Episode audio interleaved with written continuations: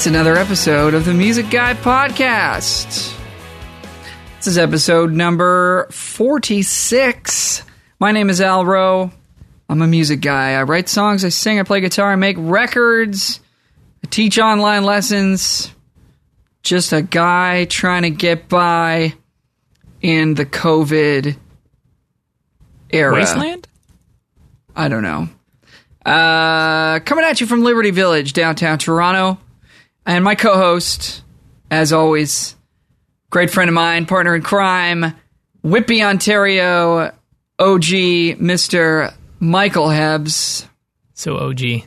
So OG. I feel like I need to be more animated. Just pick it up a little bit. You know, I could do for a little Yeah. bit of the things that we're we're going to talk about later that I would not indulge in. Yeah, like coffee or That well, Or drugs. yeah, that's exactly it. Or other- I, I other can't drugs. do coffee. I get jittery um, and and anxious. Do you do you feel feelings, Al? Do, do you have a mental feeling? You know, do, you- do you get those those ways? I feel, yeah, I'm a, I'm a very sensitive person. You are sensitive, man. Um, I've heard your album. Yeah. And there you go. See, anybody who's listened to my music knows this. And I have a coffee every single morning. And I would say I'm a caffeine addict. Well, I, I I think it's like normal. Well, it, you get fucking people that are super weird and they're like, sugar is a drug. And it's like, technically, yes. Everybody's addicted to sugar. Oh, yeah. You know? It is a drug, man. Yeah, man. Big time. Love them Yeah. drugs. Uh, very addictive. And I went, I mean, I went through a whole phase where I like cut sugar almost completely out of my diet. Really? And it- yeah, it improved my life uh, significantly. I've seen a, a YouTube video where they did that for a month. My rule with myself is I try to not have processed sugar in the weekdays, and on the weekends I mm-hmm. have sugar, but sometimes I go overboard on the weekends. You know, like I'll have like a fucking butter Yeah. tart and like four cookies, and I'll just be like, oh, whatever. Just wake up in like a pile of Snickers wrappers. That's exactly it. Well, what fuck it, I feel like that's not good for your body too. Like I feel like there's some sort of diabetes insulin thing going on there. Potentially, yeah. But Well, uh, they always say moderation, but they do. yeah, I mean, I think like any doctor I've talked to has just been like, yeah, I mean, if, if you don't eat that stuff, it's going to be way better for your life. So, Yeah. I feel like you Um, should treat it like a treat. As long as it has a fucking role of like, this is not what I get every day. You know, I, I get to have Mm-hmm. Yeah. four cookies every day. It's like, oh, you know, this is my reward Yeah. for something. You know? sure, or it's just a special occasion or whatever. Man, Yeah, I totally agree. I mean, Um, it's better than some of the other things that we're going to discuss later. Certainly. Yeah, certainly. Uh, so today's topic is well, this is like the mental health episode. It's a heavy uh, one. right? And this is yeah, it's kind of heavy. This is something that uh, that Mike has wanted to uh, sort of bring up on the podcast for a little while now, and we're finally getting around to it. Uh, so we're going to get into that. Uh, first and foremost, we're going to get into our question of the week. True that. Uh, and at the end of the show, we'll be doing our song of the week. So if you have a song that you would like to submit to have it played on our podcast, we would love to do that for you. And all you got to do is submit to us an MP3, maybe a little bit of information about yourself and maybe uh, about the song. We'll listen to the song. Uh, unless it's like wildly inappropriate for us to play on this Yeah. show, Yeah. we're probably going to play it and shout you out. So uh, we'd love to, um, yeah, we would love to do that for you. So please send in your song to musicguypodcast at gmail.com or connect with myself or, or Mike on uh, various social media platforms. This week's song is by friend of the show, Genevieve Fisher. ah. Uh, Genevieve's a London born and raised country artist, awesome singer. I've definitely played my fair share of gigs with Jen, and uh, she's an amazing person, amazing songwriter, amazing singer. Former guest, too. Former guest, absolutely. Yeah, we're going to be playing her tune, Someone Else. Uh, it's her new single, or her latest single, rather, uh, at the end of the show. So stick around for that. And then, of course, with the question of the week, you can also send that by email to musicguypodcast at gmail.com or find us on social media. Now, this week, uh, we don't have a question. So we were talking beforehand and we were like, well, we should do something. Um, so please do send us questions, folks. We'd love to answer them. Uh, we are thinking, well, what did you ask me, Mike? Uh, we were thinking, what are uh, what's what's the best guitar solo? Yeah, right. Best guitar solo of all time. And we tried to phrase it like somebody would phrase a question. You know what I mean? Because like, right. you and I know there's no such thing as the best guitar solo, and that would I I know what my answer is.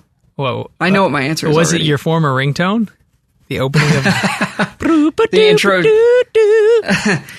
Wow, you know that was my ringtone. That's that's that's something. That hasn't been my ringtone in a long time. I know. Uh, I, I used know to have have. uh, the intro to "Reeling in the Years" by Steely Dan as my uh, as my ringtone. That's a good solo, actually. Yes, it is. Not my favorite of all time, though. Is that Larry Carlton? Uh, probably Larry know. Carr? Yeah, everything from the '80s is either Larry Carlton or Steve Lukather, right? There you go. Isn't- that how? Isn't that the only two guys that They existed? didn't. No one else back then? existed. No. Um. Okay, well, I'll give my answer first because it's like Straightforward. I've got it. Yeah. From this moment, Shania Twain. I don't. I couldn't begin to hum that. It's a great song. Oh, killer. Killer song and killer guitar solo. I think it's the best ever. It's short, it's Yep. perfectly written. Yes. And the most badass thing about it is it starts with like three beats of rest. That is pretty badass. There's lots of space. You know? It's like it's like, you know, fill, fill, fill, fill, one, two, three. Yeah. Like he comes in so late. Yes, builds and that it's so sick. Like most yeah, like most Nah. guitar players, they're already like building a lick like into, Into the solo, yeah. of Yeah, the yeah. solo. Uh, I'm not sure who the guitar player is. I should know this.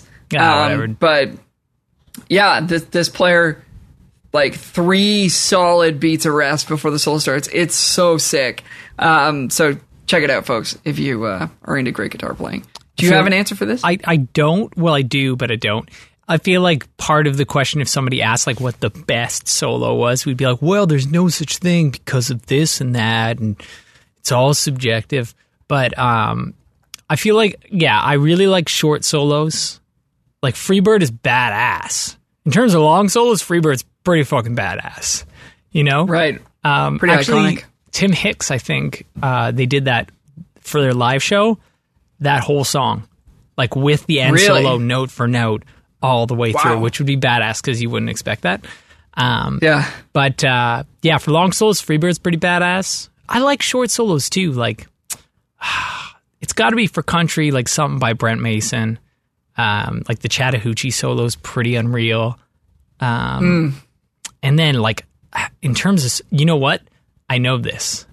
I know this. It's uh, got to be something off of John Mayer's album Continuum. Has to be. Um, Yeah. Okay. and I really like the solo to uh, Belief. Belief's a good one for like bluesy Ooh. shit. You know? Yeah, I'm picturing it. Yeah. Am- or or, like slow dancing however you say- burn, burning room or something. I was gonna say that Yeah. one. Yeah, yeah. Belief is a cool one though. Yeah, slow Yeah. dancing is pretty sick. Um, it's short. It's very like tasteful. What do you think your Um, average internet goer would say though? Eruption. Eruption's the best. Eruption solo. or uh, like um, like a Guns N' Roses tune. yeah. Sweet Child. Uh, what's the They're both Sweet amazing. Child? Yeah, yeah. They're That both is a great amazing. solo like though. Sweet Child. you know me. How about the How about the first solo in "I Believe in a Thing Called Love" by The Darkness? Ooh, that's a Actually, good one. any of the any of the solos in that song are Yeah, all so yeah. good. Yeah. Um, also, that- too, Metallica. Any Metallica shit. In terms of like full out, like the song is a solo. Like I'm a shredder. I'm gonna say for the love Yeah. of God, Steve Vai, lick my balls if you don't agree. Um, they're small. I don't know that one. Yeah. Yeah, I be- I believe in a thing called love would be in like the top Yeah, five for me. Guitar solo. it just like depends on what your metric put is. together. You know, it's like Yeah. tastefulness or just like I'm all about like, can I sing it? Yeah. Can I sing it in my head? Can I remember how it goes? Yeah, like yeah, I can't remember how the Freebird solo goes in my head. Really, The Freebird I just solo, know like a it does a good job of taking like two or three minutes, but actually making it exciting. You know what I mean? yeah. Like, it is cool. Like Yeah. I'm like if I'm listening to it, I'm like, okay, this is pretty happening. But but can I really remember yes, you know the notes in it not particularly well. Uh, what about Exactly, like- Like That's he's true. got he's That got some stuff going, but it's true. That It's whole so uh, that whole first like bit of that solo actually is all kind of one note mm-hmm. in a way, which is kind of cool. It's different approaches to just playing the first the same note, which is which is actually sick. Yeah, but then eventually it's just like yeah. yeah. It's just like okay, Well, because the, the I mean, other, yeah, it's other cool. end of it, right? Like the shreddy end of it, it's like when you go to the extreme, Yeah. like you get you turn into like Rusty Cooley. I don't know if you've ever It's seen Rusty build. Rus, Rusty Cooley. no, I haven't. I'm I'm just gonna play a little glimpse of Rusty Cooley.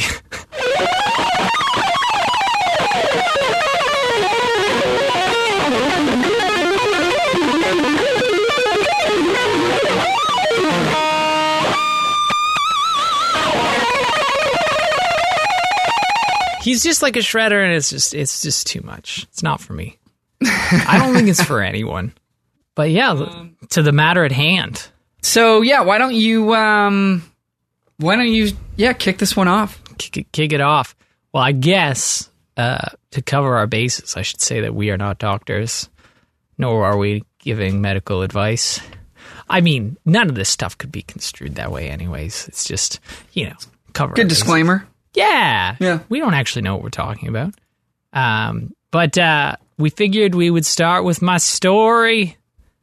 Um, and uh, it's pretty much just with me and uh, I guess the first time that I dealt with this stuff for real was like panic attacks, um, which is just I guess anxiety. I don't I don't really know because there's like panic disorder or something, and then there's anxiety, uh, and you can just have general anxiety, and I think I kind of have that. But uh, I was performing, and I was in a really stressful period of my life. I really wasn't taking care of myself and I like was on stage with like a cover band I'd been playing with for years and years and years, and uh, I knew the songs really well. I'd known them for ages. It was super simple gig, but it was just a particularly stressful period of my life, and I like I just felt really bad all of a sudden, and I actually started like to get dark, like my eyes.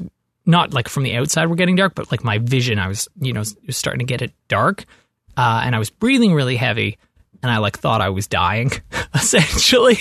Uh, and I remember looking back at Eddie, who's one of our guests, uh, during this experience. He's like, "You okay?" And I'm like, "No." Uh, but uh, I thought I was dying.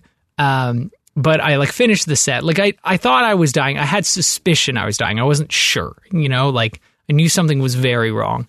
Um, I finished the set, and then you know, uh, just took a little break for a bit, and then you know, we like we had our set break, and after the set break, I was good enough to you know make her happen. But um, from then on out, I was terrified of that happening again, and I figured it was a panic attack. That's what my doctor said, and uh, so I was going to a bunch of doctors. They thought that it might have been like an inner ear thing, um, and uh, eventually we just sort of came to the conclusion that it was probably a panic attack, uh, which is very reassur- reassuring.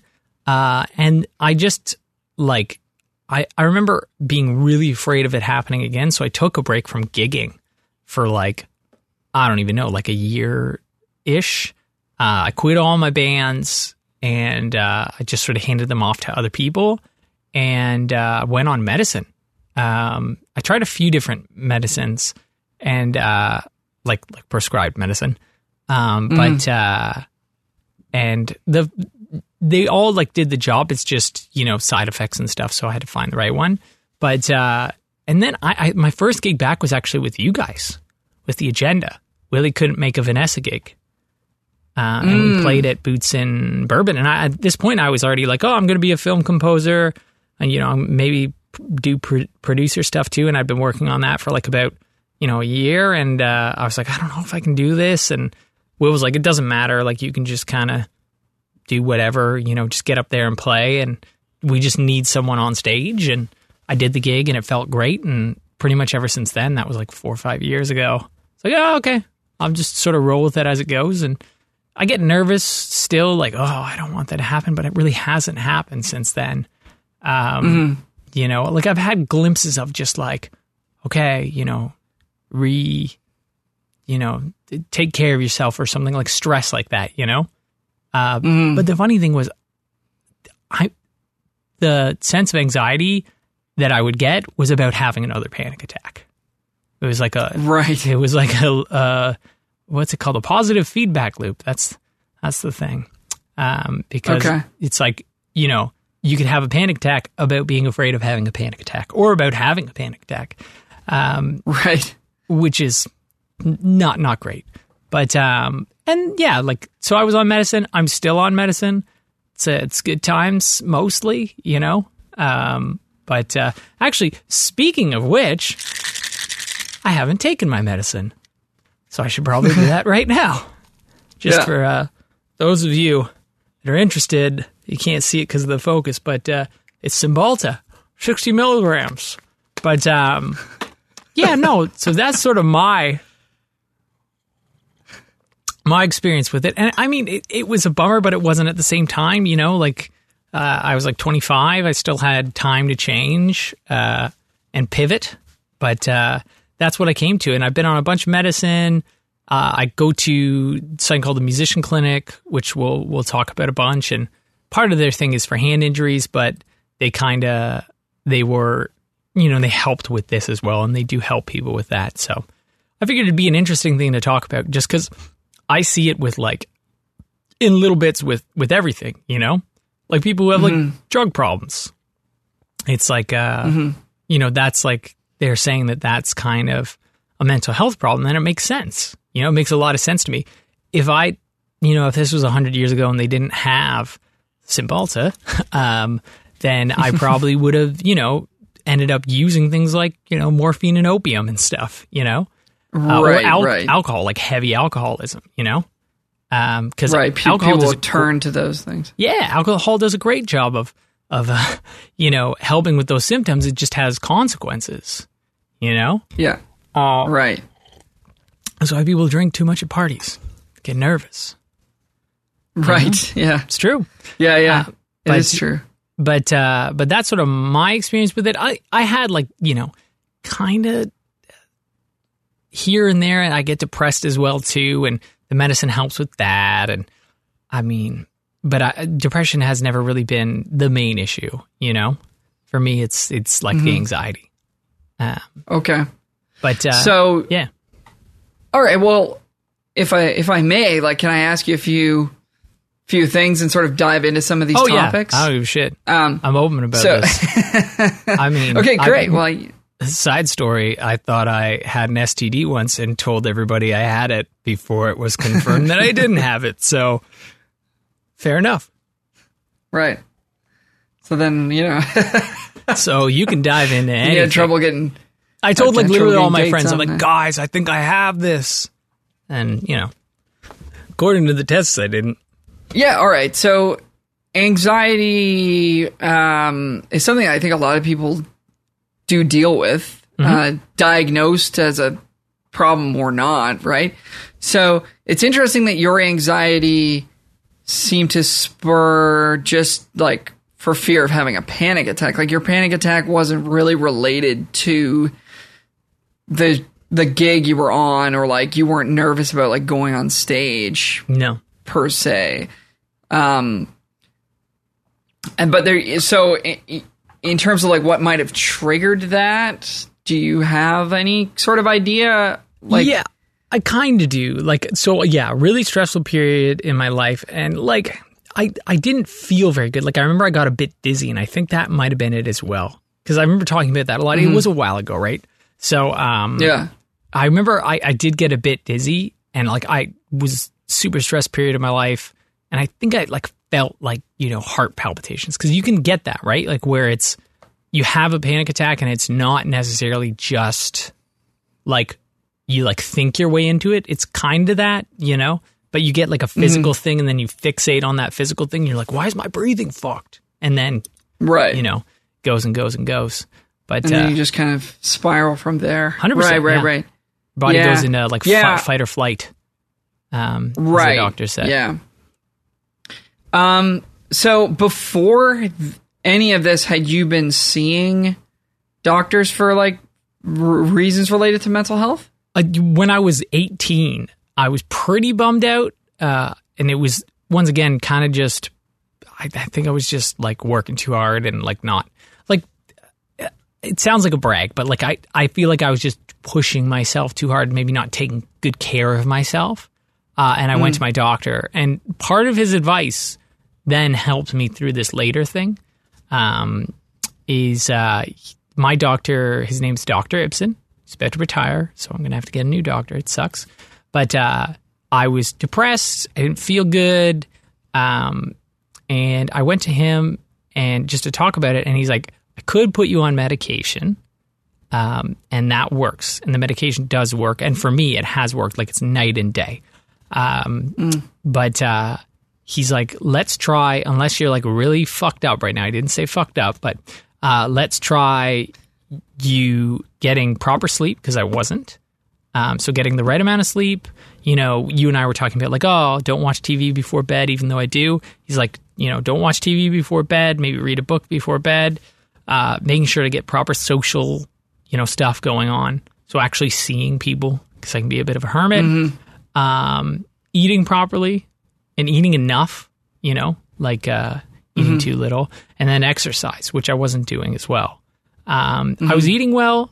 Uh, I wasn't sleeping well. My social life was a mess, and uh, I wasn't exercising. And he said usually those four things uh, are just like they work just as often as the antidepressants do. Uh, and he's talked about that ever since too. He like used it at, like a table analogy because it's four things. But um, but yeah, no, like that that makes a huge difference. So if any one of those things is really bad, then you're fucked. Or if they're all kind of bad, then you're fucked. You know, like it has to be Yeah. all in balance, uh, which is great. And that that made a difference until I was like 25. and that was when the the actual panic attack Yeah. incident happened, right? And so at that point, were you looking after yourself in terms No, of not at all. exercise and all that stuff? So you kind of had maybe slipped on that stuff, and then And then I and was was sort of a perfect storm yeah. of it was just like stress and and all that stuff not really being in line. It was like Right. um like uh I had went from being kind of playing in a few bands to playing in like a ton of bands. I started getting calls for like a ton of bands, country bands, and I wasn't very good at learning tunes quickly. And I was just like working myself like raw essentially. Uh, and then you know like just I had a girlfriend at the time. She was pissed because she never saw me, and it just all came together. Right? It's bad times. Yeah, Um, but uh, but yeah, no, that Dr. Ibsen shit was great. I did that for the year after, right? Like while I was working on my film stuff. Um, but uh, it was pretty fucked up. Another thing that was great was the musicians clinic, uh, which is something that we'll talk maybe more about, or maybe we should talk about now. Uh, just talk about it. Yeah, get Yeah. into it. Where where where is it, and and what is uh how do people get in touch with it? What what does it do? So I went originally for pain when I was 18. So it was around the time that I had that first kind of stress thing. Um, Yeah, and uh, the f- they they have two clinics. There's one in Hamilton and one in Toronto. Obviously, you know they have clinics throughout Canada, I believe. Uh, I don't think they do in America. Maybe they do, but uh, it's free. And I went. Uh, I had to find it myself. Actually, my doctor had never heard of it, uh, and my hand was all fucked up. And he sent me there, and I've just kind of been going ever since. Uh, but they do they deal with everything, like from addiction, mental health, physical hand problems, which is why I went originally um, it's like really really helpful i know other musicians as well too and they're like yeah i just go every now and again and it's like you know free therapy in a way um, and like and this that's all covered by ohip by uh, OHIP. yep yep it's all Yeah, which is our, our health insurance in, in Ontario. Fuck yeah Wow, and you can get you can get therapy sessions for free there too. so Covered. what it is uh, it's it's it's covered uh, is there I don't want to say that they're session like I don't know if they'd officially say their therapy, but when you go there, they give you an hour. You talk about shit for an hour. So I'll talk about my life, Yeah. talk about goals, talk about like you know, you just talk for an hour, you know, and he'll like And who who are you talking to? uh, a doctor. Okay, but, that being but said, not necessarily like I don't a- think he- I don't like know. a- he's, he's a psychiatrist though, so I, I don't see. think it's like. I don't think it's like because I've been to therapy actually as well during that year uh, where I was Yeah, doing yeah. the film school thing. It was very broke. Uh, therapy is very expensive, but uh, I know that's why I was thinking like, man, I'm I'd be down to go. This, Yeah. this is covered. Like, So therapy was more like a structure, you know, like it was like the, y- you could like read a book and you could tell what she was doing. You know, she had specific goals. Where this is more like you go and talk. You know, Okay. so there were elements of that in the therapy that I did, but when I when I went to him, it was all centered around talking and it like advice and shit. You know, it was good to go to talk to somebody, and also too if I had troubles with my hand. Um, and yeah, it was it was great. Um, Just to interject for a second, the when you're talking about your hand, like you're, for I guess most people would probably know that you're a guitar player, but you were having like pain, like chronic kind of pain Yes, in your and I still fretting, do. fretting hand, right? Yeah, yeah, my fretting and you're hand. still battling that. So you've always, Yeah. you've you've had like um, you know to work on that technique a lot, and I imagine there's been like a level of anxiety associated with sure. um, you know potential like injury and stuff to that to that uh, fretting hand. Yeah. Yeah, yeah, exactly. Like I, it's something that I have to keep on top of. But I guarantee you that you know, in ten years, you know, when you're forty, everyone's going to have something to this effect. You know, the body's just not as resilient. Do they have um, people at the musicians clinic? Like, do they have a physiotherapist there? Is that who you were seeing about the hand, or No, Is it all the same? It's all the same people. There's two doctors that I know of, at least in this area. Uh, there's Dr. McMillan and Dr. Chong, I believe. Yeah, and they're they're both doctors, and I think they're just kind of. I, I don't know what their qualifications are. They are doctors of medicine. It's just I don't know. Mm-hmm. You know, They specialize like in the the musician problems areas. well, and th- I think that's the thing. It's like I know that they don't get paid as well as normal doctors, which is like really annoying. Um, oh, really? That's Yeah, well, because it's, it's like an odd specialization, you know. Mm. Um, but uh, it's it's it's great. Uh, it's super handy. It's worth a shot. But also therapy. Yeah. Therapy was like therapy. Therapy was great. Um, I wish I could have done more, but it was expensive. And uh, yeah. and uh, yeah, there's so many different types of it too. Like I did psychotherapy, uh, which is a, a particular thing. There's like cognitive behavioral therapy. Uh, there's this, I think there's one like dialectic something therapy now. Like there's tons of different types of therapy, and they're all like have their their thing, you know. Um, So if I was like you know raking in like 9k a year, I'd be going to therapy once a week for sure, and like switching therapists over the years, you know. Um, Yeah, It's important to have that shit sorted out in like a high stress job like ours. I guess every job's a high stress. Every job and life, you know, for sure is is is stressful. Uh, is there one or two like maybe big points that you took away from those therapy sessions that you could share? Like, or That's is was question. it is it hard to sort of pin that down? Like, were Um, there some like some eureka moments in Yeah. that in those sessions where you're like, oh, I've been thinking this way. And I need to start thinking this way, or is it not that simple? I, it's a good question. Uh, I there was, I think, with therapy they identify almost like character flaws that are causing you problems. You know, like so say for instance, mine. I'm not very good at getting angry. You know, um, so Okay, like yeah. like I like that was a that. huge problem, uh, and most Okay. of the therapy was trying to get me to get angry. She would like bring Wow, up a okay. hypothetical and then be like, you know, uh, it was bizarre. It like, but that's psychotherapy, right? So maybe psychotherapy does focus in anger more. But yeah, like having a healthy relationship with anger, uh, knowing that it has like a place and and all that stuff. In terms of stuff that uh, I got from, uh, her name was Kate Cicery. I don't thi- I don't know if she practices that anymore because it was like five years ago and she was she was getting out there. Um, I don't, yeah, I can't really pinpoint anything particular. Like I think anger is a big thing for a lot of people. You know, just having being able to get healthy angry at someone as opposed to maybe like too angry and like going off the handle, uh, or just not getting angry at all and like suppressing it. And that is my problem. Right. Latter. Um, but uh, Yeah. but uh, yeah, no, with with Dr. Chong and all them, like the musicians clinic, their big thing was like balance. Um, when I was 18, the re- he was like, you know, you're playing too much, you're on the instrument too much, you need to live more. Like he got me really into meditation for two years, and then I kind of just, you know, it's it's hard practice to keep up. Um, Yeah, but, it uh, is. and uh and like his big thing was balance right like having a good life, just kind of like Dr. Ibsen, you know, like having a well balanced Mm-hmm. life, eating right, you know, sleep, all that stuff. Uh, practicing a big thing for physical problems was not practicing more than 45 minutes without taking a 10 minute sort of walk around. Um, and Mm-hmm. that, that's made a huge difference. Um, in terms of him though, I think it's more so just talking, talking your shit out. I'm so open about this shit. Like, I, yeah, like I tell everybody about like my bullshit if they want to know.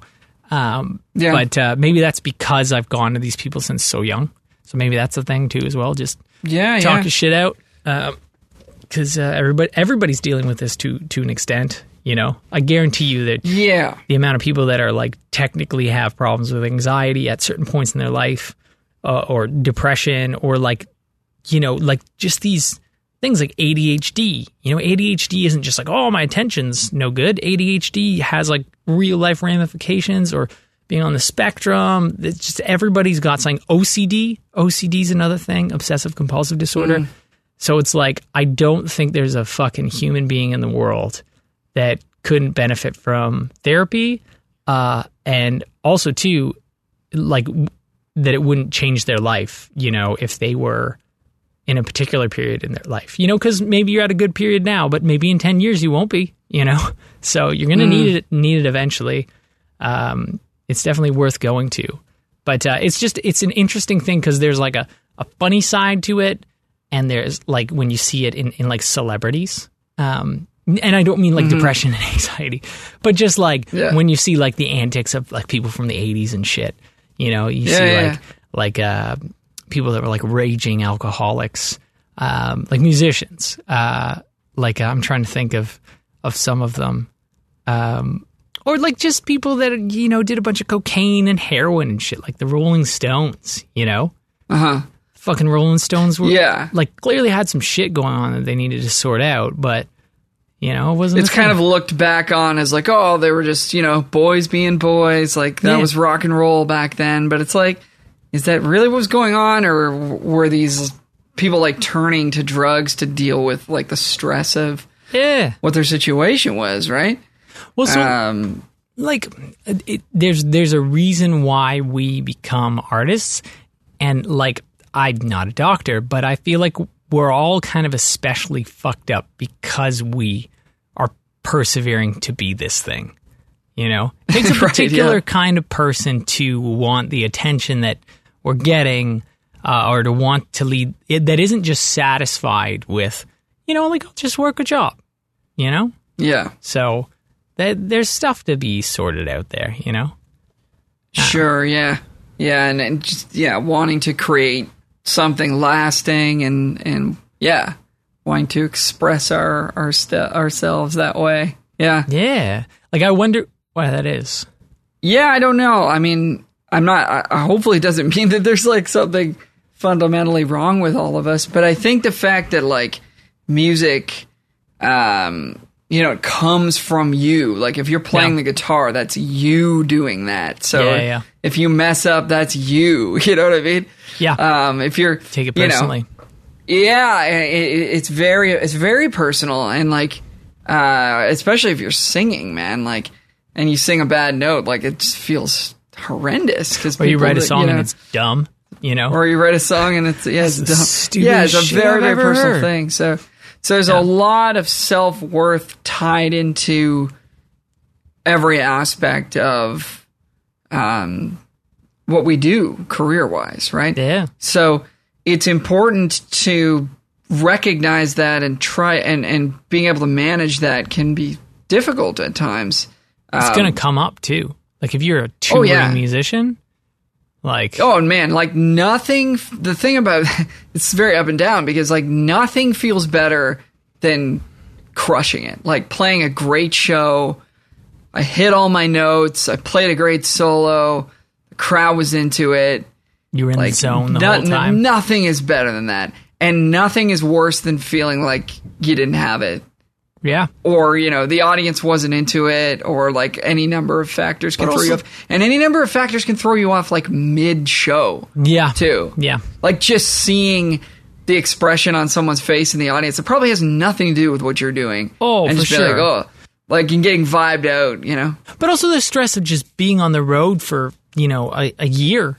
That's not conducive Mm-hmm. to good, good like mental health. You know, drinking a bunch, not getting Yeah. like regular sleep. That was a big thing. Like regular sleep. You have a sleep routine. If you don't have that, Yeah.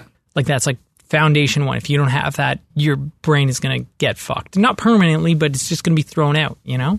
Yeah. Um, but that's why you yeah, I mean, there's th- yeah, that's a whole other topic. Is but yeah, like touring, trying to, um, yeah, maintain all these things while you're on the road so that you don't start to yeah fall apart. Um, emotionally or otherwise, right? Like making sure. You, I mean, we talked about this last time on the Traps episode, but it's like, you know, you don't need to party every night. You don't need to Pick your battle, drink baby. habitually. Like that's not a requisite for being a musician on tour. But you know, one of the things that I've always done is like as soon as I'm on the road, I feel like that's when I start ordering salads more frequently and like doing exercise after I wake up Sure. every morning and stuff. Like I, I just I don't know what it is about being on the road, but that's when my brain goes to like Be careful. it's time to take care of us Yeah. right now, Sure. you know, and like make sure that we're doing all the right things. And I think that maybe that goes back to just being a vocalist and like if you don't, um, you know, eat healthy and get a good amount of sleep, then your your voice uh, is going to fail you. Also, you're in your 30s likely, now right? too. I think you're like you have a maturity that if you were like 20 years old, you were on a tour, you know, with Yeah, mass, you were like you were the shit. You can get in a lot Yeah. of fucking trouble, man. You know, you can get into some even if you're not drugs. famous, like Yes. everybody's like you grow up hearing all those stories. It's like you finally get to go on tour for the first time. You're like, I want to do all that stuff. Like people are looking for it, right? They're Yeah, looking man. for trouble and whatever. I mean, like you can get away with a lot of stuff in your 20s, but you're absolutely right. Like taking care of yourself on the road. I mean, look at any of the any of the rock stars from the 70s, 80s, 90s that are still doing it now are like all these guys are like personal trainer. I'm a marathon runner now. I'm Yeah. a vegan. I don't drink. I don't do I drugs don't at understand all. how the Rolling Stones are still alive, You know. man. well, Mick Jagger runs a marathon every day What?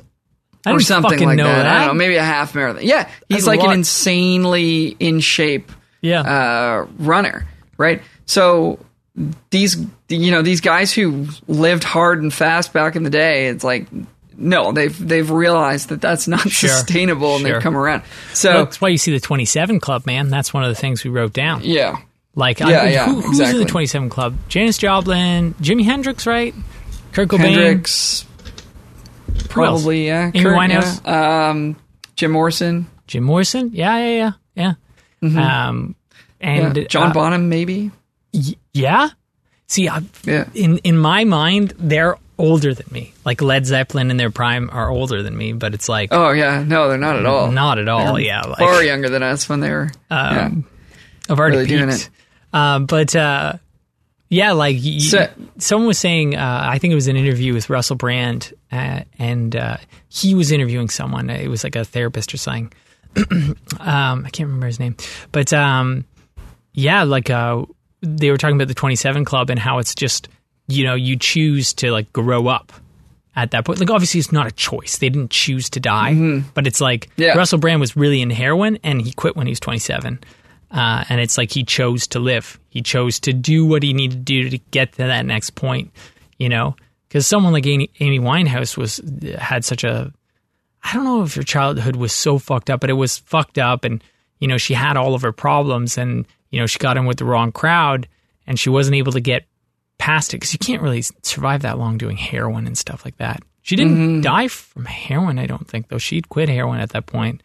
It was uh, she was bulimic and uh, and uh, she was she was really into alcohol, I believe, and uh, and it- her body just couldn't handle it. You know, Yeah, well, I mean, so you're saying there's there is some sort of a tipping point around age 27 That's where you either saying. sort of Yeah. succumb to um, this type of stuff or you you you power through, right? So, Yeah. I mean, like while it all seems like fun and games, it's like, oh, we're young, we're 21, we're on the road, we're to like, you know, drink a bunch and whatever, do whatever else. It's like that is potentially leading you down a road that's you know not to end super well for you. And like for mo- maybe for most people, it's like it's whatever you you just it's never it never ends up being a big deal. But I I think if you can start as early as possible in your life, having a good sort of exercise regime, a healthy diet, um, you know, obviously not doing a bunch of drugs and stuff like that,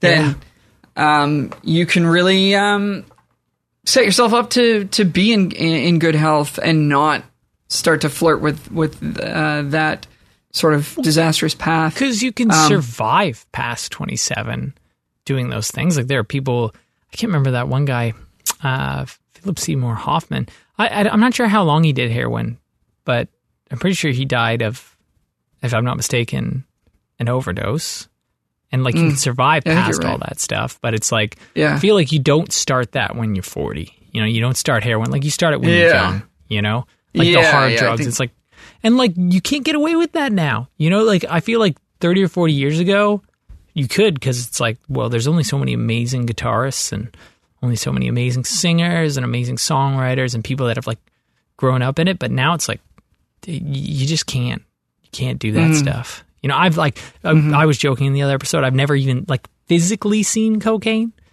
I've, I've mm-hmm. I've heard someone doing it because they said they were going to do it. and I was like, man, Right. that's fucked up. We are not making enough money to justify that expense today. Yeah. like I mean, it's there's certainly it certainly feels like it's not really a thing for me, anyways. Like growing Yeah. up, um, whereas it you know was probably a lot more so in the seventies, eighties, nineties, whatever. So, um, but yeah, I mean, I think like especially in music, but everywhere in life, like you're absolutely absolutely right that everybody is dealing with these issues on some level. This Yeah. the same way that everybody gets sick on some level. Everybody gets injured on some level. Like, your voice gets tired. You know, you're gonna, you know, you're gonna break a bone at some point in your life, maybe, or sp- or sprain your ankle, or what, you know, however minor that is. Like, you're gonna go through uh, mental sort of health things as well, like however major or minor. And it's like knowing knowing how to ask for help and where to go for help. I think is super valuable and getting help, and I think it's yeah. really difficult for people. Like it's super cool that you're super open about it yeah, because yeah. I think it's really hard for people um to admit that they're you know like it take it takes a lot for me to admit like even to like Katie like my partner like the closest person in my life to be like I'm sad about this like this I feel sad I feel. I'm like bad that. with depression stuff. Or see, sadness and depression are different. But I'm I'm I- I would have a harder time admitting that I'm depressed than anxious because anxious is just so like it's just clear. You know, it's just anxious Like, I can I can do, but Yeah. saying I'm sad or I'm Yeah, hurt yeah. by something, and you know, is is hard to admit because I just feel like we are raised to like suck it up, you know, yeah, and and the, so uh, and there you know stigma and whatever else around just sort of you don't want to weird people out, you know, Yeah. you don't want to be like oh, I'm I'm sad today, like I I don't feel good about this That's the that and the other thing. People too, and then and then you you know you're afraid of people being like oh this guy's kind of weird, you know what I mean? Like that's well, you that's want to tell we- the right that's what- people, right? Like, yeah, like if I was having panic attacks and the first person I fucking told was some like person I barely knew, he'd be like, "That's fucked. Good luck," you know, like yeah. like um, but you wouldn't hesitate to to be like, oh yeah, I broke my leg yeah, true, true, yeah, because you get sympathy for that, right? It's true. But Yeah. if you say like, oh yeah, I'm, I'm been kind of depressed lately, it's like people are like, ooh, like Yeah, I don't want to talk to this guy. about it, That might yeah. be contagious, you know. So we all just tuck it Eh, down until it becomes a fucking clinical problem. Yeah. Yeah, so I, I just I just think it's cool to be open about it. It's great to talk about it, and I think it's great to recognize that everybody deals with these things. Like I've been I've been up and down emotionally, depending on what's going on, my, on in my life, and I've recognized that to the point of like doing some therapy and like all and and you know it, it- to the point where I'm like, man, if I could do therapy affordably, I would just go every I don't know four weeks or two weeks Better being just to human being. maintain. Yeah. Yeah. Like you were It's saying, like, oh, uh, I'm, af- I'm afraid to say that I'm sad to my girlfriend. It's like, I, I'm the same fucking way. But a therapist would help Yeah. you like structure that in a way that you're comfortable. And then you'd like say Yeah. those things, you know? how to express those feelings and how to sort of how to manage them rather than just cramming them down, right?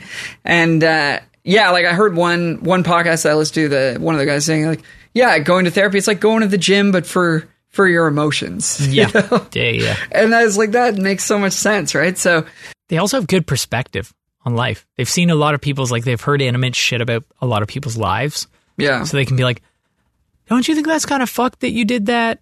And then you can be like, "Well, what do you mean?" And then they'll say something you'll be like, "I never thought of it that way." You know, right, um, right. pretty good advice givers, but they don't generally give like advice advice. You know what I mean? It's more like they give you like a structure. You know, for her it was it was uh trying my my plan to get back on stage, you know, like um which was like like don't put any labels on it. Like, oh, I'm going to be a performer again. It's like, yeah, just take some gigs. You know, low pressure Yes. gigs. Um, yeah, and you're going to be a film composer, but you know, you can do gigs here and there. But uh, yeah. but it's an I think that's great advice. it's, it's an interesting one. I mean, so we talked about Yeah. drugs. Uh, I mean, I don't know what your opinions on on certain types of drugs are, but I mean, it's it's you know, do what you're gonna do. Like, no judgment here. Um, well, there's judgment. I'm I can't help it. I'm such a judgy person. Like, I need to fucking work on it.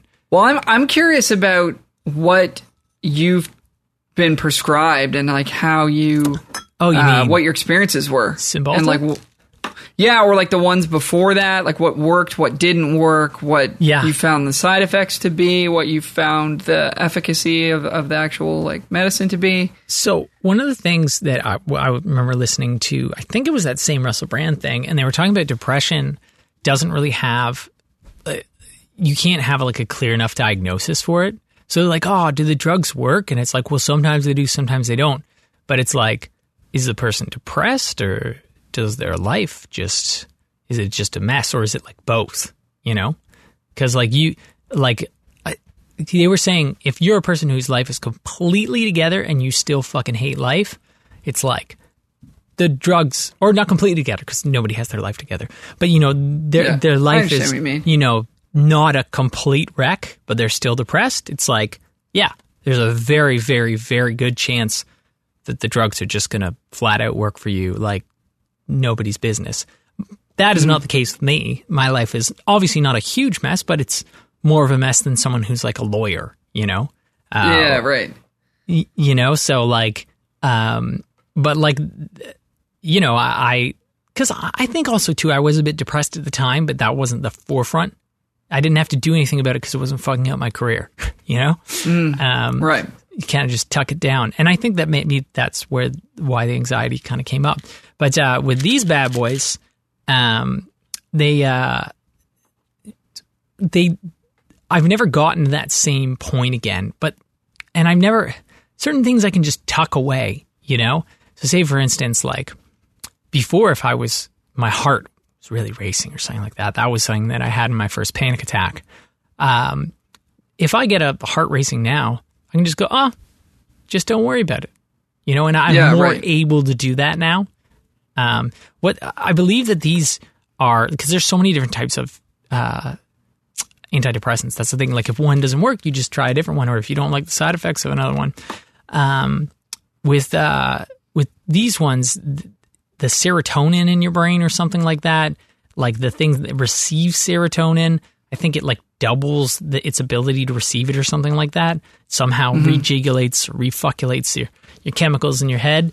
Um, Yeah. I definitely, I think I'm less capable of being depressed as well too, because I've had bad things happen since then, and you know I haven't gone. I don't think I've gone nearly as low. I think it like kind of, it's almost like a compressor. You know, it does cut off the highs. Yeah. I think a little bit. You know, but it, it definitely cuts off the, the the low a little bit. That's you know, I guess that would it. be an equalizer, but like it cuts off the the really crazy shit, and then it, it Yeah. cuts off the the the really like uh really sad shit. So, um, Right. But uh, yeah, I know the, it, it's been great in sense, and I mean one of the side effects that I found, I've been on them for like a long time, uh, and it's a sign that maybe I need I don't need them anymore. Is uh, Mm. it, it definitely for me with these this particular one, not the other one, I find that some things I don't enjoy is more like crazy enjoyment, you know? Um, But I'm definitely not a robot, you know? Everybody thinks that you're going to take these drugs and it's going to like take away what makes you. And it's like, I, no one said anything to me, you know? Yeah, you don't feel like you've lost yourself. No, no. Like you would say that it's improved your life. Oh, 100%. 100%. Yeah. Uh, Yeah. Like, I didn't even know how I was going to manage because I was very depressed, actually. Technically, I was very depressed after I first had my panic attacks. Um, But yeah, no, the Well, medicine. of course, I mean, you pretty much quit your whole career. Like, pretty much my whole life. Yeah. It was like, Yeah. oh, this is everything I've ever worked for, and I just can't do it anymore. yeah, like that's her. That would be depressing for anybody, whether or not you had a mental issue, right? Like that's Yeah. such a huge loss to take, right? But So, long story short, the drugs, from what I've found and talked to other people about, uh, people aren't as open about like that they're on drugs. I think like part of because my whole thing was like dramatic and like I have to quit music. It's like that kind of was like had to make it clear. It's like no, I'm good now. I'm, I'm on medicine, but um, but uh, yeah, like I've talked with people about it, and drugs definitely do their fucking job. You know, the the medicine, I guess, but uh, you know, to each his own. I think you can do it without it. too. yeah, But Yeah. uh, I was more so talking about like drugs and alcohol. Drugs and alcohol, okay, like those are uh, those are interesting things.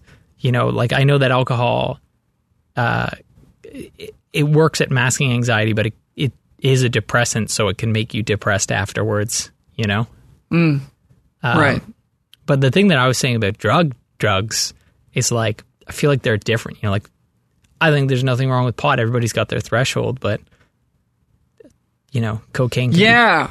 pretty crazy. Well, the I I think it's a real good thing that um you know marijuana is becoming more like accepted accepted and kind of mainstream and and whatever like and I mean I think too much of anything is obviously not going to be a good thing, but I mean alcohol's ruined far far far more lives Oh, yeah, than pot yeah. has, and like you know um any of the other obviously like really hard drugs like so i think it's i think it's a good thing that if people are looking for uh, an escape or like an intoxication or something that that's more readily available right now and and not uh, not criminal because i think it's one of the safest and you know healthiest uh well, people you know- they seem to feel what that way. I mean, we don't Yeah. know what we're talking about, but from our experience with people and like just reading shit. But like, um, w- one of the ones that people th- that I'm on the fence about, and this is just this is more so from like a mental, like I find that drugs, alcohol, all the crazy debauchery with like music ties into mental health. That's why we're talking about it. But like, what do you think about psychedelics?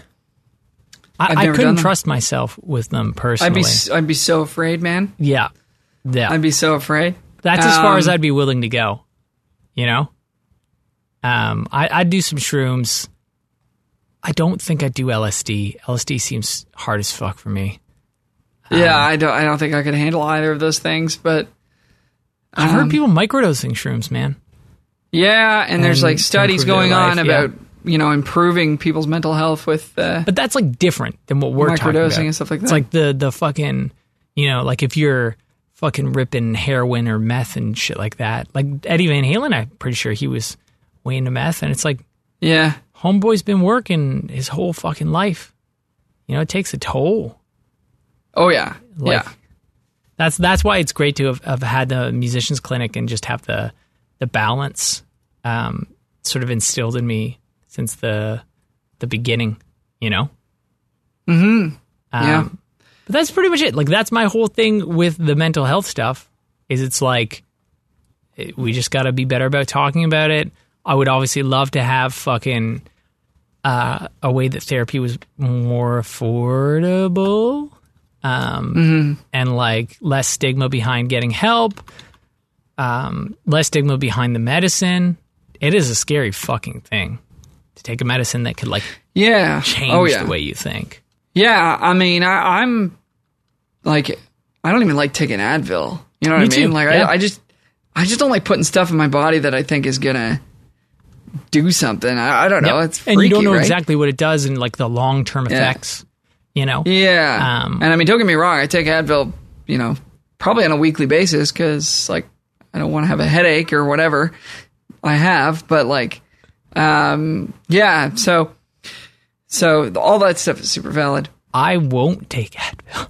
like I will You if just- I really need it. Like I have a bad shoulder right now, and Will's like, "Oh, Mm. you know, you should take some Advil," and I'm like, "But." It's not going to like fix the problem, you know. It's just going to mask No. the feeling, which is true of these these depression things. But that being said, I- once again, not a doctor, but I'm, I'm fairly certain, like that uh, with some of these, like depression, if you go into because the difference between depression and being sad is like depression is a constant thing, right? It's like, oh, something terrible happened, and then I'm sad. But you know, if you're sad constantly for a very extended period of time, I think it goes to the point where it's depression. Um, you know, uh, and uh, with the medicine, like they don't, you know, you don't stop taking the medicine and then your brain is like different and better afterwards. But I think that if you get out of a period of that depression, you know, if you've sunk so low that you can't get yourself out, I think the medicine kind of gets you up to a certain point so that you're not, you know, fucking up your life worse. And then you can kind of start to feel more positive, you know? I see what you uh, mean. Yeah. Yeah. Yeah. It can sort of give you a helping hand sort of out of that uh, situation. Yeah. And then maybe you can learn to sort of stand on your own uh, afterwards, right? Yeah. It's just fucked because, like, stuff with depression and OCD and anxiety, like, everybody has elements of it. I talked to my doctor doctor about that with OCD. It's like everybody has elements of that, you know, stupid, like, things they obsess over and, like, almost like compulsions that they need to do, you know, like to, to get, I don't know, like, say, for instance, you're like, you got to check your amp before you pack it up for a gig, you know? And like that's that's a procedure, but it could become unhealthy, you know? Where someone with OCD would have to like do something, you know, more extreme than that. Like they'd have to check their amp and then like count to like 10 and, you know, Right. like lock the door a certain particular order. Um, Yeah. the only other thing that I really wanted to talk about, and, and you see it, I've read uh, Russell Brand's by, I don't know if it's biography, it's called Bookie Wookie. Um, it's really, really funny book. but, uh, and I haven't just- read it, but uh, Oh, it's great. Um, you see it with other uh, famous people. It doesn't seem like fame or success is going to fix any of this. You know? no, it amplifies it. Yeah, yeah. That was his thing. He's like, Yeah, "Well, I'm on heroin. My life everything sucks." worse. And uh, if I, uh, you know, if I get famous, then I won't feel so shitty, and my self worth will be better. And it's like, I don't think so. You know? No. So, like, no, I think it makes all of those things worse. Yeah, so if your plan is to like grind it out and just get to the tippity top and then you'll feel better, it's like I haven't experienced that at all. You know, I haven't. I Well, haven't, this is the thing that we were talking about last week, where it's like, when are you done? What is Yeah. success? When it, when have you arrived? Never. It's never like life is about the journey. There is no destination where it's like, all right, all my all my problems are over now. Like yeah, that's not going to work. You know, it's like people who get married and they have a bunch of problems, and they're like, oh, well, if we get, you know, once we get married, then then it'll be fine, right? sure. No. Yeah, yeah, yeah. Everything gets worse, like- right? So. It's a band aid. Like it's like a distraction. Yeah. Yeah. No, you need to be taking care of yourself along the way, you know? So, in a um, sustainable way. yeah, in a sustainable way. So, I think to like to summarize like what I got out of what you just uh talked about, and first of all, like thanks for sharing all that stuff and being willing to uh to do that. I think that's super awesome. Um like what I got out of all of that was sort of you want to start with those four pillars being like sleep, uh, physical activities, sociali- socializing in a healthy way, and diet, right? Yeah, Everybody should have that in check. Like you want to be healthy in those four areas. That's the first place. you just to don't want to be like right? Mm-hmm. completely a mess in any of them, or like Yeah. kind of a mess in all of them. You know, Yeah, some right. people, you know, they they crush, you know, most of them, and one of them is not great. You know, I know people that Mm-hmm. Well, it's always going to be a little bit of a sliding scale. But yeah. I mean, Some I think those are get away with it, four areas that even like healthy people should strive to like maintain, right? Yeah. Yeah. So I think that's a great starting place, and then when my doctor said that. you know, Right. and then if you are experiencing, like I think just just being more open about our emotions in general and being more willing to talk to people, and as somebody who's maybe being talked to about that stuff, like being accepting, being open to, you know, not being uh, stigmatic. If that's a it's hard because I don't Like- know. I don't know what the, what the problem is because I've never spoken to someone and then been like, "Whoa, this guy's fucked." You know, I've never gotten that impression. I wonder where the problem is with that. You know what I mean? I don't know. It's just that's definitely a feeling I've had. Is like I don't want to. I don't want to tell the truth here because like, I'm going to weird somebody from, out, though. or I'm going to know? like Yeah, I'm going to appear to be weak or whatever. Like there's there's certainly like a thing there, right? I think So you have to talk to the right person though we were saying this before right like you know like Mm-hmm. Yeah. if you're gonna go to someone because when i'm saying oh you should talk about it like the reason why i'm so open about it is almost like a pride thing. It's like i don't want to be Mm. ashamed of anything. So you know me i fucking i literally just told you earlier in the episode i thought i had an std ages ago. Yeah, told literally everybody. I made a point of it. I went to my Yeah. gig and i'm like guys i think i have this. Yeah, and uh and uh it turned out I didn't but um but like yeah like say for instance if I've just played a gig with you or like you know I kind of know you and I'm like oh I'm kind of depressed. Sometimes if the person has been dealing with depression it like it's great. Like if somebody starts talking about like oh yeah like if you were to talk to me I'm pretty open about these things. So you would probably know if you played gigs with me it's like oh yeah Mike's had troubles with this shit. You know it's like oh talk to Mike you know? But mm-hmm. certain people yeah they're not ideal to talk to. You want to talk to the right person you know like close people people that are close to you. I even like say for instance my dad like you know my dad doesn't get this stuff. And not Yeah, because he's a bad guy he's just never experienced this or never like delved into it. Um Mm-hmm. so it's like that's not the kind of person to talk to. You know you got to talk to the Right. right people. Like someone like you you'd be great to talk to. Uh willie willie was fine to talk to and you know like he doesn't have as much of this stuff i don't think. I think you know as he gets older though. But yeah you got to talk to the right people about this shit. I think that's where the apprehension is. You just don't want to talk to the wrong person. Yeah, hopefully you you have access to understanding people in your life and a support Yeah. system too, right? Because not everybody has that, but but if you're so lucky to have that, um, you know, and yeah, like absolutely, reach out to me, reach out to Mike, like if you- if if you need to, um, but also having the resource um available, like the musicians clinic, Yes, or that's such doctor. valuable information, right? go to your fucking yeah, doctor or just go to your, your shit. doctor. Like this stuff is becoming more. Uh, this stuff I shouldn't like call it that, but like Well, like I- mental health as an as an is issue stuff. has become much more, um, you know, mainstream accepted. It's becoming better understood. It's becoming more, um, le- less stigmatized and more sort of like there, there's there's more acceptance uh, to it. So yeah, talk to your doctor. Go go to a, a resource like the musicians musicians clinic. I think that's huge.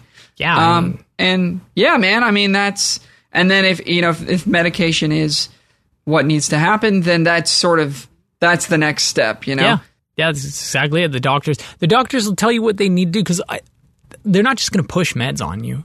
You know what I mean? Mm-hmm. Unless you have a like, that's why it's good to have a, a good, you know, general practitioner doctor. You know, someone that you Mm-hmm. go to all the time. But the the first thing they're going to do, like, they're not going to be like, "Yep, antidepressants." They're going to talk to you for a bit, and you're going to have like a few appointments and shit. You know? So Yeah. it's, it's good to talk about. I mean, we're fortunate because we have a sense of purpose. You know, like Yeah. we, we're musicians and like we're striving to like like the thing that's moving us forward. The thing is that that's like propelling me and getting me through life is I want to be a musician and you know I want to like get to the next gig and have fun in the next gig and you know produce mm. people and all that shit. But people that don't have this can like that that's even worse. You know, and I kind of lose sight of that too, you know. Right. You always right? you always want to have something to look forward to. I Yeah. think is what a lot of people say. Yeah. Yeah, but also too something that gives your life meaning. You know, that's the purpose Yeah, thing. right. You know, um, Yeah. So we're fortunate that we have that. It's just Which a lot of us have probably been struggling with, given that we can't work as normal right now, right? yes, I definitely go through weeks where I'm like, this is starting to get unhealthy. You know, like I- I wouldn't Mm-hmm. say it's, I wouldn't say it's depression exactly because there's like a, like the pillars that my doctor was talking about, the four of them are not in order. You know, but I um, I would say that if it kept persisting that way, it could be bad, you know. But it's like, yeah, you just gotta take better care of yourself, you know. But it's Yeah, a this um, is a strange thing. Yeah. Yeah, one uh, one thing that I so a couple things actually that that I want to interject here that I've been Yeah. doing that have I think improved like you know I I myself am not uh, I can't speak from a place as somebody who's like really had a, a rough go with mental health, but Yes. I, these are co- a couple things that I've noticed about myself that if I am kind of feeling frustrated or uh, in you know a bad mood or feeling negative or whatever, however you want to say, like um, if I'm exercising regularly, the, I, Oh, I yeah. feel a huge difference in my sort of overall spirit and and attitude and sort of mental state. And one thing that I just started doing last week, uh, my friend John took me to a rock climbing gym. And Oh, uh, have you yeah. ever done this? Yes, I my hands were super sore afterwards because they're weak as fuck. But it's hard work, but it's super fun. And I don't want to Yeah. get like too preachy about it because I've only done it twice. But I've just had a great time both times I've gone. It doesn't feel like you're working out because it's Yeah. not like you're going to the gym and like I got to do ten reps of this, then ten reps of this. This is like, can I climb this formation? Like I'm gonna try, and then you like you want to. It's like you know beating a level in a game or something. Like you want to you want to do it. Uh, so I've really enjoyed doing that. Uh, the other thing that I've gotten into over the last couple of months is uh, is a little bit of meditation.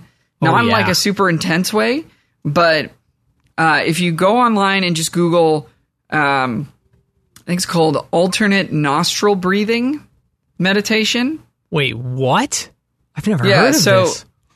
Well, yeah, I mean, folks can look it up. We'll put it in the show notes. But basically, I'll set a timer on my phone for like three minutes or like five minutes, like very short amount of time, right? And then you close your eyes, and essentially what you do is you plug one nostril, uh, exhale, inhale, plug the other nostril, exhale, inhale, like I at a slow, relaxed sort of space with your eyes closed, you know, sitting or lying down or whatever. And uh, it's been really effective for me because I think what a lot of people struggle with with meditation is like trying to not have their mind race while they're doing it. Like that's kind of the idea with Yeah. meditation, anyways, is to not let your mind go crazy uh, and race. So, you know, having that thing to fixate on of like alternating which nostril you're breathing out of um, really does help keep the keep the mind sort of occupied, but not thinking Yeah. about you know anxiety inducing stuff. So even It's if you can just do like yeah. Three minutes, like there's been times when I'm sitting down to do like a recording here at home, and I'm just I get I'm like I'm frantic, I'm manic, I'm like grabbing everything, I'm like trying to. You know, get my guitar. My guitar's not tuning well. Crap. It's like, oh, this mic's not in place. Okay, I got to move that. Oh, now I got to reach over here and like, and I'm just like crazy. I mean, I'm going nuts, right? And then um, I'll I, I just sort of check myself. And I'm like, okay, I need to like settle down, or I'm not going to be able to like play this part very well. So just job, take three yeah. minutes, five minutes, whatever, and do this meditation. It's it's helped me a lot. So let me talk about one more thing. Um, is you were talking about meditation, and that is something we didn't talk about, and that's huge. When I first went to this clinic, that musicians clinic, they were all about meditation. So I meditated for ten minutes every day for two years, and it was pretty fucking unreal. I stopped though because it's it's a very ha- hard habit to keep up because it feels like you're doing nothing, but like the quality of your life goes up like as a whole. Like it's such it's such a macro improvement that you can't you can't see it. You know, you're not like, oh, I'm ten percent less, you know, anxious. You know what I mean? You can't see that, right?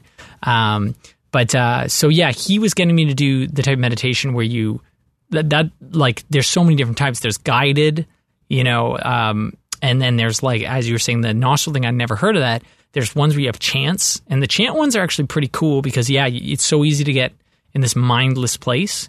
And the whole goal, um, I'm not sure if it's in this book that I'm going to recommend, but the whole goal is to get into like the zone, which is like actually a thing. You know, when you're like playing a gig, you're 45 minutes into the set or you're 40 minutes into the set and you're crushing it and you're not thinking and everything's going, like they, they call it like flow state.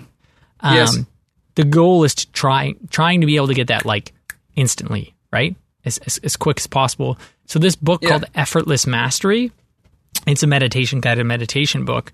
Uh, and he has like a CD and he talks and, and all that stuff. And I would do those uh, every day.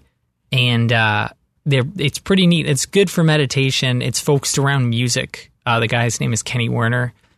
Uh, I don't know if I said that already, but um, but yeah, like those are really cool. He one of the things that he did, he would hook us up to this thing called a biofeedback machine, which is another thing as well for meditation.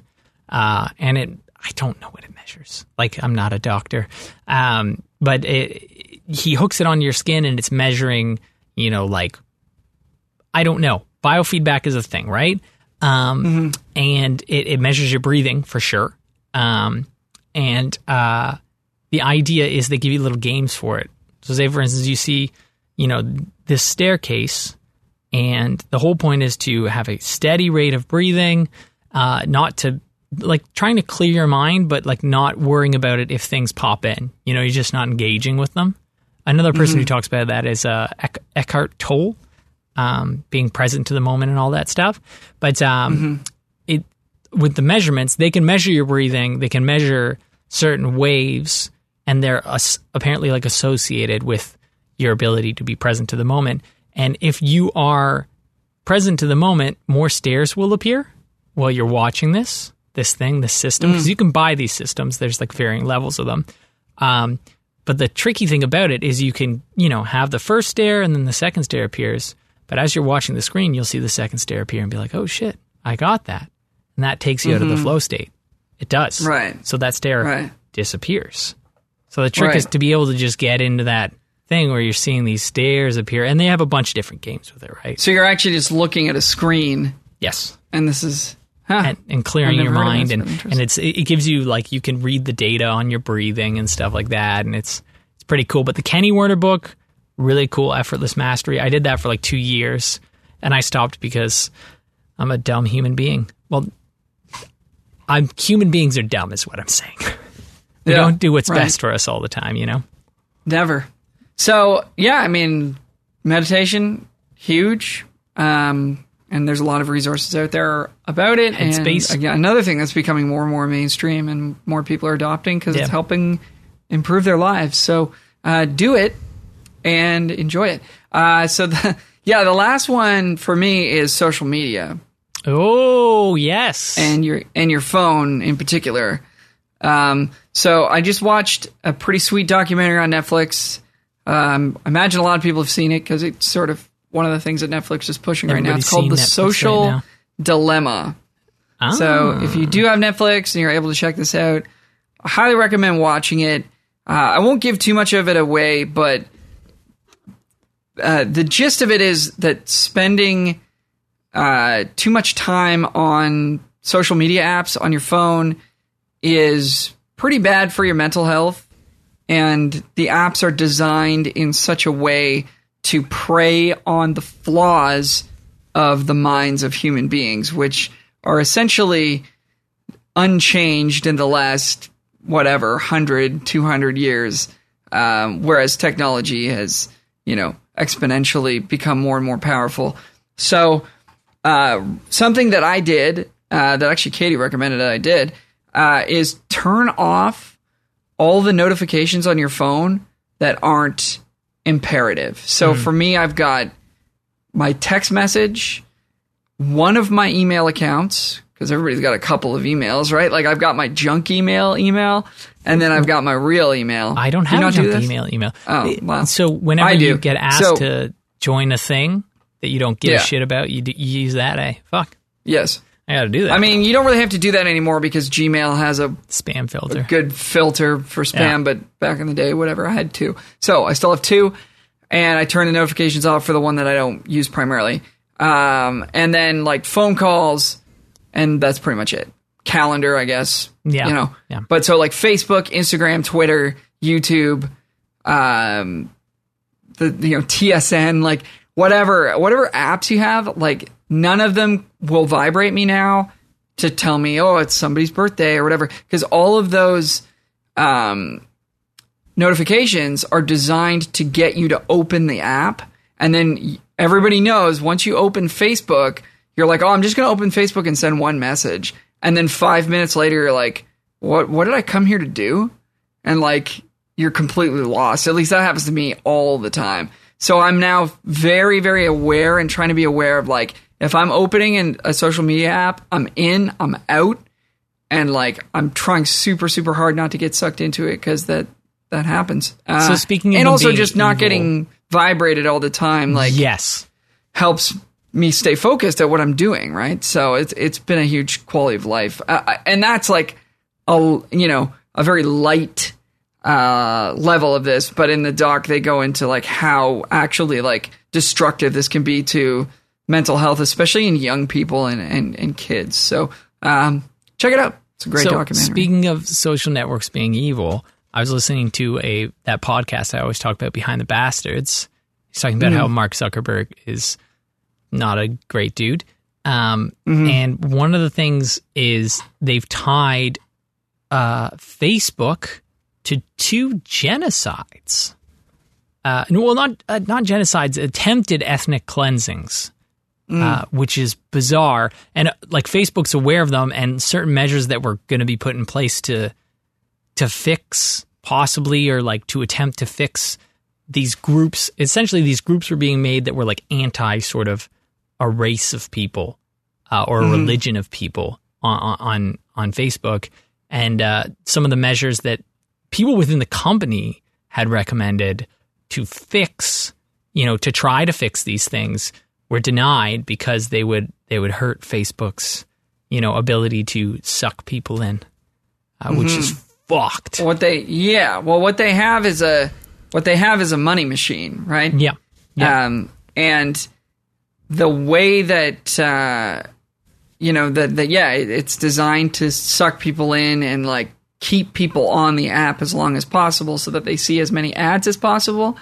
That infrastructure can be used for nefarious purposes to influence elections. uh, politics and create civil unrest and all this other kind Yeah. of stuff. Not necess- It's not necessarily Mark Zuckerberg sitting there being like, "I want to screw That's with exactly whoever." Yep. But if somebody with enough resources decides, "I want to create civil unrest in this area," or "I want to influence the next election in this direction," um, that can and has been done. Uh, and yeah, it's it's like the answer would be to turn off the money machine or make it less profitable. And yeah, they don't want to do that. you know, unfortunately, in our world right now, the most important thing to anybody anywhere is is uh, the imagined ability to make as much money as possible, and therefore, uh, you know, nobody's going to go go for that. But uh, anyways, check it check out the uh, the show, and, and there's a bunch of other. Um, yeah, resources out there that sort of explain how this stuff works, but it's it's uh, you know when when technology and or when a like um yeah when a technology like that becomes incentivized 100% by like how much money it can generate instead of you know is this humane is this like making humanity be- better. actually yeah benefiting people's lives it's like no the, the the the core value here is how much money can we make i mean that's why there's regulations on oil companies and Yes. natural resource Yeah. companies because it before be they were just like regulated eventually. you know, yeah, and like you know what uh, you know any number of different things. It's like how much money can we make? And then somebody stepped in and said, "Hold on, this is actually really bad for a lot Yes. of you know the planet or whatever." And, and I'm sure and some now people we're- were like, "Oh, I got to get the fuck out of this. Then this is bad for the planet. Yeah. I've got to pivot." But then some people are Yeah. like, "Say la vie, "Yeah, yeah, yeah, yeah." dollar dollar And- and- bills, baby." So, um, anyways, I won't. I won't say. Uh, I will say no more on this topic, but uh, but be aware of it, and and it's definitely a a, a big factor in a lot of people's mental health. This is like a total side thing. You just said something that was interesting, like how they're saying it's taking advantage of, you know, like almost like our brain being, you know, old and and used to certain patterns, and it's like triggering things that the brain likes, but the con- mm-hmm. the the conscious mind doesn't know. Sorry, the subconscious mind doesn't know what it is.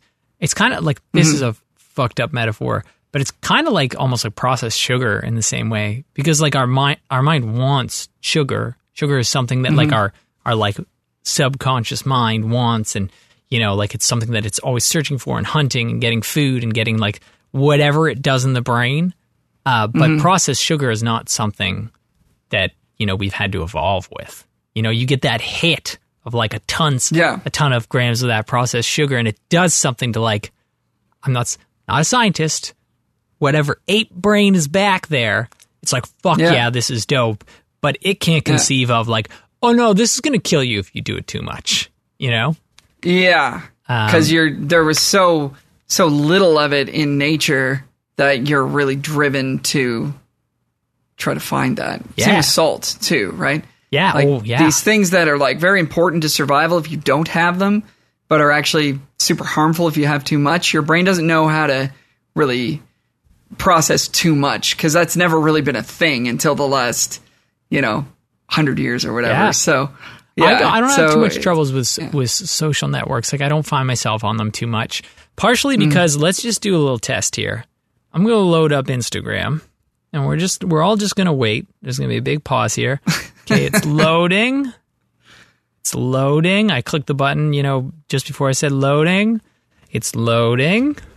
And you know what? Like a lot of people have switched back to flip phones for this True. exactly what It you're describing right now. It's like your phone can't yet. run it. Yeah, your phone can't run it.